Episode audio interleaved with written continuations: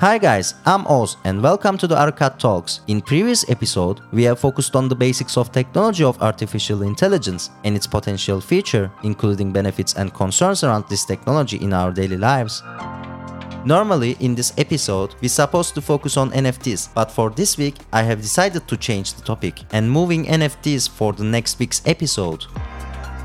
In this episode, we are focusing on how AI has an impact on the art, details about AI art, how the AI artwork created by AI tools went mainstream on last year, and finally, the concerns and debate about the possible issues that AI artworks can lead to. Artificial intelligence is the field of science which works to build machines that mimic human intelligence through algorithms. And simply put, AI artwork is any artwork created through the use of AI. AI artists work with AI algorithms to create rules for how the machine analyzes images, sometimes thousands of images, to understand a certain creative process, such as an aesthetic or an art movement. Then AI generates shapes, forms, patterns, and figures to create something based on what it has learned. AI artwork has its roots dated all the way back to the early conceptions of AI back in the 19th century and the advent of AI in the late 1950s. However, the creative application of AI really became its own in the last decade. With the advancements in AI technology involving how AI machines learn new concepts, a Google researcher named Alexander Mordvintsev was able to create the Deep Dream algorithm in 2015 to study the way these complex computer neural systems learn visual concepts. With that, the floodgates were opened, accessibility grows, and open source databases are more plentiful by the minute. And the application of these AI advancements form more and more AI art generators every day. AI generated artwork has really taken off in 2022. With its growing presence and its rise in implementation, AI has proven to be a powerful yet controversial tool in the art world. Its use leads many to ask several questions. Is this art? Is this cheating? And who does the credit go to? Like I mentioned, 2022 was the year AI art finally went mainstream. AI researchers advanced tools like generative adversarial networks, which made deepfake videos like Barack Obama's 2018 public service announcement possible, and released text to image tools that turned simple prompts into fantastic images. The possibilities of AI are seemingly endless, and the application of this technology onto art is no exception. AI art generators have the power to be useful tools to those looking to visualize their complex ideas and see where their inspirations lie. These generators also can break down somewhat mystifying barriers for people who do not possess the physical tools or crafting knowledge, allowing everyone to create. It's these powers that make AI artwork so polarizing because what exactly is being created after all? On the other hand, many of these AI art generators are open sourced. For example, OpenAI's first popular tool, DALL-E, named after Salvador Dali, and Pixar robot WALL-E was released in 2021. Then, the second version of DALL-E was finally released in September 2022 with wide range of improvements, more realistic and accurate images, resolution improved by 400% and prevention set in place to stop harmful images from being created. DALL-E 2 is another text-to-image generator with some incredible results.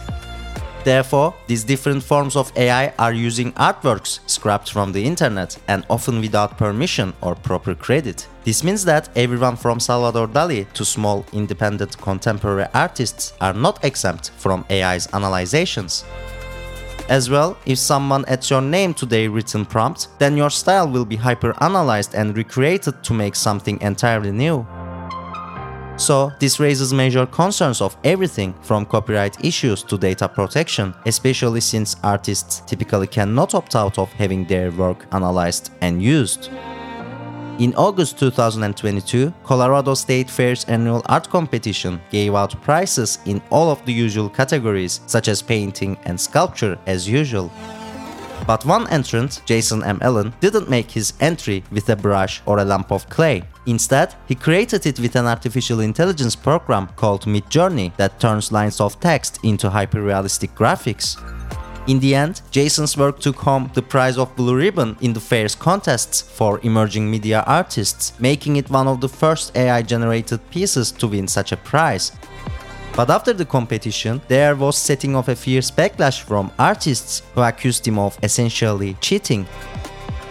However, Jason defended his work. He said that his work, which was submitted under the name of Jason M. Allen via Midjourney, was created using AI and that he hadn't deceived anyone about its origins. I'm not going to apologize for it, he said. I won and I didn't break any rules. So that these applications have made many human artists pretty nervous about their own features. Why would anyone pay for art, they wonder, when they could generate it themselves? They have also generated fierce debates about the ethics of AI generated art and opposition from people who claim that these apps are essentially a high technology form of plagiarism. Will AI kill art? Not likely, says artist Alexander Reben, who has been working with AI for years. In fact, we may be entering an exciting new period that changes how we think about creativity itself. He sees artwork as a playful investigation into a human machine symbiosis and a glimpse into the possible futures of art making. He also thinks that these artworks can act as a conduit to encourage people to think about what our symbiotic future with intelligent machines might look like. Let's hear the opinions and thoughts of several artists on AI artwork and controversy on the AI generated art. I bought this for $79, thinking it was the work of a talented artist. But a robot made it. AI software called Midjourney, created by David Holz. It's one of several image rendering programs used by millions. We're giving you this machine. It can, can kind of uh, help you imagine anything you want. His program learns the rough rules of art by scanning images on the internet. Type in a description of any picture you want. Like, I want a blue dog in the style of Art Deco. And boom. How do you respond to the idea that this is somehow a counterfeit form of artistic expression? Well, we're not really selling art. We're just, we have this community that's playing with this technology. Is something new? Is it not new? I think we have a lot of social stuff already for dealing with that. Um, like, I mean, the, the art, like the art community already has issues with plagiarism. I don't really want to be involved in that. Hmm. Like, I, I think mean, you. I, don't know, I, I, yeah, I think you might be. I might be. The way he sees it, Holz and his 18 person team have built a way to augment creativity. I showed my piece to an art expert. And be honest, I won't be I'm, offended. be, I'm being honest with you. It's definitely digitally created. She says using tech is fine as long as we're transparent about it. The user should be warned. If you still choose to buy it, that's up to you. Now, I've come to Seattle to talk to the man who made this. Anthony Edwards, trained as an art director, showed me how easy it is. And how about like Vampire City Impressionist watercolor? Couple holding hands. Mm-hmm. Whoa. He says he doesn't sell pieces anymore. Right now, he's using Midjourney to visualize hip hop performers who died young as they would look if they'd lived to old age. The godlike power to commission any artist in history. Yeah, that's the fun part. Then I showed him what I'd brought. Uh, so is this. Oh yeah, Yeah. Is this art? Do we consider this art? yeah, Yeah. Yeah. And are you the artist? yeah. But he did not paint it, he typed words into an app. What responsibility do you think you have to say to someone like me, hey, you know what? This was kicked out by a piece of AI? On the one hand, I feel like I, I do owe some. Uh, I, on, the, on the other hand, I kind of feel like if you like it, you like it. David Holz admits he's not totally sure what he's even created. You're going to watch it develop over time. There are some things we know and there are some things we don't know. The challenging thing, the interesting thing is how do we use it to make people better? Jake, this brings up all kinds of legal questions. Number one, in this case, who owns the images that AI is producing? Well, listen, this is the really complicated thing. I mean, the way this software works, you cannot trace from the renderings back to any one image in particular in court. But in a new lawsuit against a similar piece of software, Getty Images says scanning images in its collection violates copyright. Quite likely, Lester, the courts and art historians are going to have to figure this one out. This is all mind bending for me. all right, Jake, thanks very much. As a summary, it is very obvious that AI can create stunning portraits, but what does that really mean for the art world? Now it's time to welcome our special guest from the art world to discuss the meaning of AI for the arts together. Batu Gündal.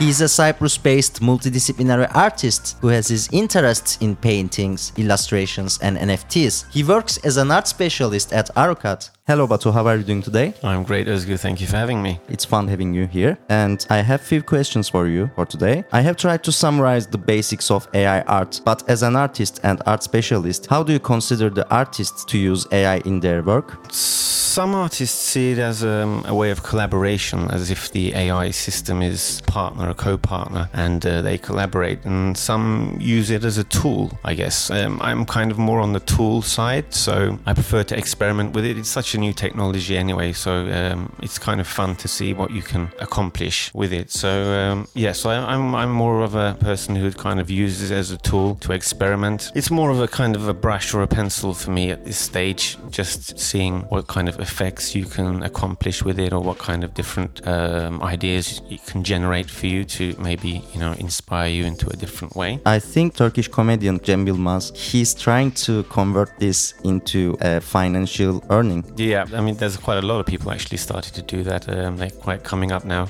um, using AI, um, not in just visual arts as well. They have, you know, what is it, Chat GPT. So there's lots of different areas that this AI is being used at the moment. So people are trying to benefit from it and trying to use it uh, as, as, a financial. Yeah, there are a lot of advantages of definitely. these artificial intelligence based tools, but uh, there might be some concerns. For me, some people fear that AI may render human artists unnecessary in the future. What mm-hmm. do you think about this issue? The thing is, as an artist, you can't just eliminate them because there's that emotional part of it which don't actually have that. It's an algorithm, it's based on a huge database of images, so it doesn't have that emotional aspect that's actually needed for creating the art. It's putting together lots of information, producing a product which is essentially actually made up of different artists and photographers' work. So mm-hmm. It's not capable of um, implementing emotions. Mm-hmm. So I think that's that's um, a major aspect where you can't just eliminate an artist from it and expect this AI to produce artworks just by itself. So you also think that AI generator and AI based art can win an award in a competition? Well, that's uh, that's an interesting question. Um, I mean, it depends because what, what's the criteria for this competition? But um, if you're looking for something genuine, original, something like I said with uh, with emotion, um, with feeling, then you are going to have to have an artist's touch in that. Otherwise, it's mm-hmm. just. Mm-hmm. I mean, at the moment, when you look at most of these um, artworks that are produced by these AI algorithms, it's um, they all kind of have a similar taste to it. They all have this hyper realistic feel, but with a fantastic background. You need that human intuition in in it. For me personally, for mm-hmm. it to mm-hmm. be an acceptable piece of artwork. Otherwise, it's just experimentation and uh, you know inspire you. But as a finished product, personally, I want to see that human aspect in the work. Or human touch. A human touch, yeah, yeah, exactly. AI art generators create opportunities for future artists as digital artists. Definitely uh, this creates job opportunities for these artists and people who want to be artists but they don't have any opportunities to study in art schools mm-hmm. or paying annual fees and accommodation etc so, what do you think our future in AI will be in terms of art world? with with the pace that everything's you know going, it's very hard to kind of know where it'll, where it'll be at in I would say a year, but let alone in a couple of months. It's just changing so quickly. I, I would always see it as it will kind of evolve with. I mean, it's something that's going to be evolving with with the human as well. So I don't think it will become something that will be able to create artwork solely by itself. Like I said before, I mean, people want to see that human touch, that human interaction. It's probably going to be more of a kind of collaboration and uh, than just having AI throw out amazing pieces of artwork, which it which it will be able to do, but. Um, yeah. For the audience, what do you want to say in terms of being an artist, digital artists, or using AI in their artworks? What do you suggest to our audience? Um, I would encourage them to embrace this time and this technology, play around with it see what it can do and see how they can benefit from it. I don't think they need to be scared of it at this time. It's mm-hmm. uh, still in the early stages, so embracing it and seeing what you can create with it. I've been using it myself as well for a while now, so it's interesting. It, I'm not scared of the technology at the moment, and there are a lot of people who are, a lot of artists, uh, mm-hmm. kind of like you said, is it going to take over? Is it going to take the place of artists? But I don't believe that will happen. So, as a tool, uh, it's definitely worth using and experimenting with, seeing where it will take you. I mean, it, it's it's a new technology where um, there's a lot of unknown, so that unknown should be took upon to see where uh, you can take your creative process as an artist. So yeah, definitely play around with it. So, as a summary, we can say that AI can be our friends instead of our benefits in terms of creating arts. Yeah, definitely. I think it's it's it should be our friend. It, well, or, or if it's your enemy as well. You know what they say. You know, keep friends close, keep your enemies closer. So Yeah, that's so true. We will see. Okay, Batu, thank you very much for being our guest today. I was a, it was a pleasure. Thank you very much, Özgür. Thank you. See you. Bye bye. See you. Bye. Many thanks to Batu for being our special guest today. As always, please follow us on all our social media accounts and please stay tuned for the next episode where we will explore the technology of non fungible tokens, aka NFTs. I'm Oz and hasta la vista, guys.